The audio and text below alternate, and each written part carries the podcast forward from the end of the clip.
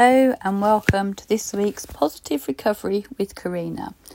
And this week, I thought it'd be good to talk about the big A.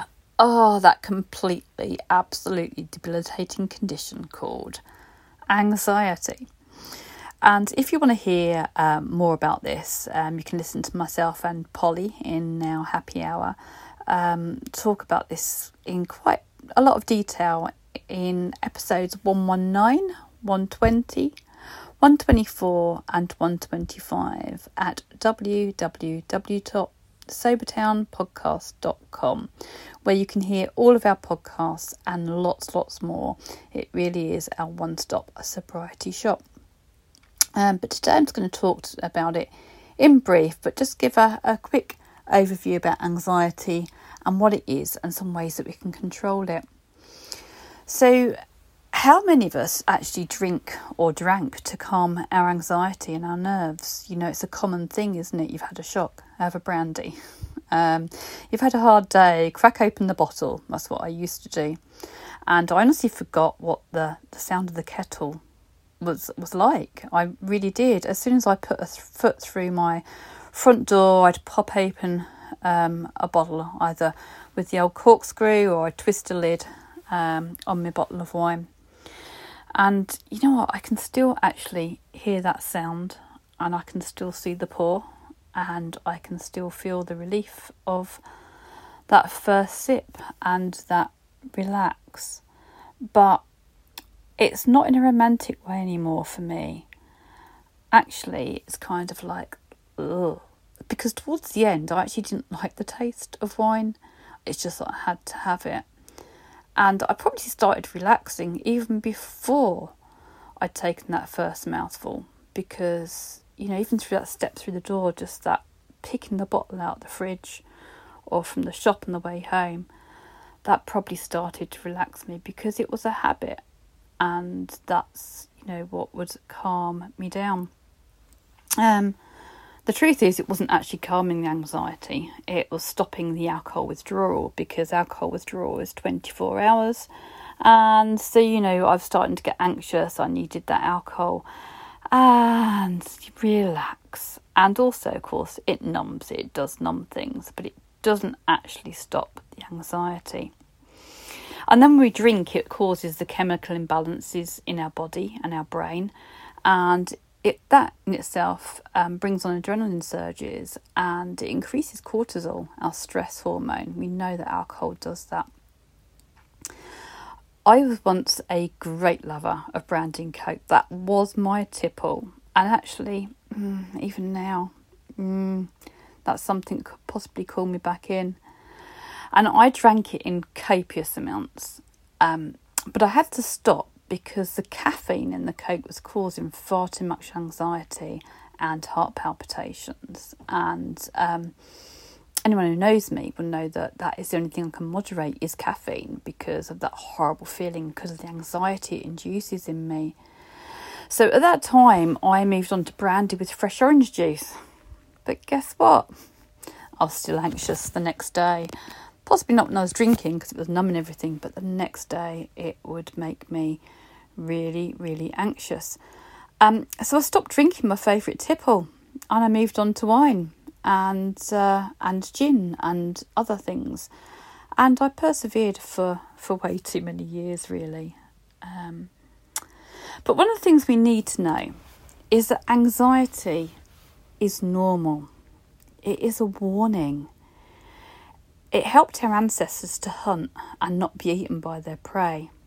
Um, and when we think about it, the people that, that survived, our ancestors that survived, were the best hunters. They were the people that, that escaped. They could either stand and fight or they could run the hell out of there. Um, because they're the ones that survive. So over time, anxiety, you know, has been within us because our ancestors, the ones with the most anxiety, were the ones that survived. So it is a normal, normal response. It's something that stops us from walking out in front of cars. Um, you know, because in the presence of danger, there's a part in our brain called the amygdala, and I call it like our fire alarm. It's like a fire alarm going off, it's like ding ding ding ding, danger, danger, danger. Um, and it makes us, you know, the sprinklers go off, the adrenaline surges into the body. And what the adrenaline does, it directs the blood supply to the heart, making it beat faster and stronger and to the lungs so you can breathe quicker and stronger as well. And if you don't use it correctly, you can hyperventilate, and that's when you get pins and needles and feel faint. And we'll talk a bit about that a bit later. And it also directs the adrenaline to the muscles to give us strength to fight or get the heck out of there. And in so doing, it takes blood supply away from the non essential areas such as our stomach, and that's why we get butterflies and diarrhea and nausea and vomiting. It takes the blood supply away from the skin, causing paleness and sweat- sweating, and some people can look flushed as well. Um, and over time, you know, although that is good when, when we're faced with real danger, it's something that really helps us. Over time, our messages can get mixed, messed up and we can start to sense danger when there actually isn't any. Um, when we perceive there to be a danger, usually it can be a thought, and the alarm gets very sensitive and it goes off, leading to anxiety loops. So we have a thought, I can't handle this, I need to drink. A physical response might be that we might get shakes and palpitations and sweats. The behaviour is that we have a drink, and the thought then is, that's better. It's a physical response. Everything calms down. And, you know, the behaviour is that we drink because what we learn is that behaviour calms down our anxiety. But it doesn't. It's just making us, it's numbing things and it's making us think that things are better. And we're telling ourselves that's better with that, ah, that sigh, you know. And so we say, oh, that's better. So everything starts to calm itself down. And as I said earlier, the thing is that anxiety itself releases cortisol and adrenaline. It stimulates the cortisol, the stress hormone, so it makes that adrenaline free flow. It sends that, that alarm going off in our brain. And as we know, when we've been drinking as well, nothing's rational. We, you know, read into things, our thoughts go haywire, they go all over the blooming place, and that stimulates the adrenaline and that old fire alarm system going off. So, hopefully, from that, you can see that alcohol isn't good for anxiety and also just gives you a little bit of an, you know information on what anxiety is and that it is normal okay? Uh, but you know it's not nice and i know that anxiety is not nice and if we don't control it it can come into big panic attacks and you know it really really is horrible. So i want to just have a little look about anxiety management like what can we do about this so there are three parts to this. It's looking at the thoughts, the physical symptoms, and the behaviours. Okay. Breathing is the most important part. Now it sounds simple, but we often hold our breath or breathe too quickly, and this brings on lots of physical changes. So just think about it very often if we're in pain or we're worried or we're stressed, our automatic reaction is to hold our breath and if we hold our breath, it straight away puts the chemical imbalance incorrect in our body. So we need to really learn to practice breathing. Okay. Um, and, and do this every day, a few times a day, and learn, you know, catch yourself when you're holding your breath. Just become more aware of your body and what you're doing. Um, if you're into gadgets, there are gadgets on your iPhone and your watch, your iWatch, and that you can set up to just do a minute's breathing every now and again. And it is just simply just breathe in, hold for a second, and then breathe slowly out. So it's about controlling your breathing, not necessarily about doing deep breaths, but controlling it and regulating it. So breathe in Hold for a second and breathe out. Okay. So if we practice that, then when we get anxious, we can then bring in that controlled breathing. Okay. But for an emergency response, so if you suddenly find yourself that you're really panicking, you're really anxious, and you can't get your breath. You know, you, you're breathing too quick and you can't get your breath, and you're starting to feel dizzy and you're getting all tingly, then just make a forced breath out. Just. because when you breathe out, you will automatically breathe in. So that will slow it all down and that will get you into your breathe in and breathe out. Control it and breathe slowly. If you're hyperventilating, if you're breathing in and out too quickly, like which is something we tend to do in anxiety and panic, the carbon dioxide and oxygen levels in our blood become imbalanced and it leads to all that horrible tingling and lightheadedness. So, another way to correct the balance is to simply cup your hands and place them over your nose and over your mouth and breathe slowly in and out.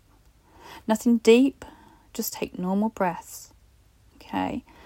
Um, it, people used to use paper bags many years ago, and one thing that I, I discussed on the podcast with Polly that I remember seeing a film once, and it always makes me chuckle, that this woman was having a panic attack and she picked up a yellow, bright yellow marigold glove and she did her breathing in and out into that and uh, all you could see is this hand coming in and out on the on the yellow marigold and it, it makes me kind of chuckle now. So sometimes we can use humour yeah for anxiety Sometimes I'm I welcome my anxiety and go, Hello anxiety old friend, what have you got to tell me today?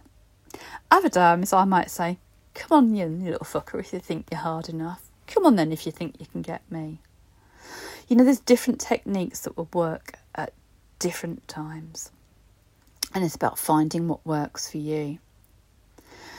But one of the most important things to prevent it getting to that, to prevent that anxiety and that hyperventilation, is to know what your trigger sign is. Well, know your triggers and know what your warning sign is. So, my warning sign that anxiety is about to hit me is either a like spidery sensation over the back of my head and over my scalp, or a thump in my chest. I just feel that thump in my chest. And straight away, as soon as I get any of those sensations, I start to breathe. Okay. So it's really important that next time anxiety hits, just tune into your body. How do you know what is the first symptom that you get? You have to control it because if you control that with your breathing, it helps you to behave more rationally and to think more rationally and to deal with the cause. So here's a little example of what will happen if you don't do that. Okay, so if I didn't go into my my symptom control, the physical change for me would be a thump in my chest or my heart beating faster. Okay, or whatever your warning sign is. The thought might be, oh God, I'm having a heart attack, or I'm having a panic attack, I'm getting anxious. My behaviour is that I'll start hyperventilating. The physical changes might be that I get pins and needles and I feel lightheaded her thoughts could be, I'm going to die, I'm going to die. I could start running around, you know, manically. I could start calling an ambulance. You know, that does happen. And, you know, next time that, happens, it would be even worse because I remember how terrifying it was that time. And each time we remember the last time and it adds to it and it, you know, just causes that that stress and that anxiety because, you know, it's just horrible. It's horrible. It's really horrible to have anxiety and a panic attack. So here's what happens if we focus on our breathing. You get that for me, I get that physical thump in my chest. My heart starts beating faster. My thought is that I need to breathe. My behaviour is that I start taking slow, deep breaths. The physical reaction is the heart will gradually slow. The thoughts are more controllable. It's just anxiety. Nothing bad's going to happen. My behaviour is that I continue to control the breathing, and physically, everything returns to normal. The thought after that is that I managed that well and I know what to do in future, and it gives you confidence to then deal with that at the future time. And the absolute worst thing that will ever happen to you in a panic attack is that you will faint. Okay, that is the worst thing that will happen is that you could faint. So if you are a fainter and this starts happening, you're not controlling things, just get yourself in a position of safety. Um, but when we faint, what happens is that our breathing just corrects itself. You won't hyperventilate when you faint. You'll just take your normal, steady breathing. And so that when you wake up from your faint, then your breathing will return to normal. Now, I'm not suggesting that you aim for a faint. And do you know what? I have never in all my 37 years of dealing with people with major anxiety and faints, I've never witnessed somebody faint from anxiety or panic attack. But I know that it does happen, but I've never actually witnessed it or seen it. And all that I've instructed you above is stuff that I've used for years, both for myself and with patients, to help them deal with this really debilitating condition. But hopefully, you've seen that it doesn't have to be debilitating. It really doesn't.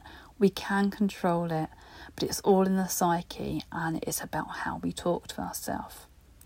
So, just another example of this. You know, very often anxiety is worse. The, the, the leading up to doing something that is anxiety provoking for us, the worst thing is actually the lead up.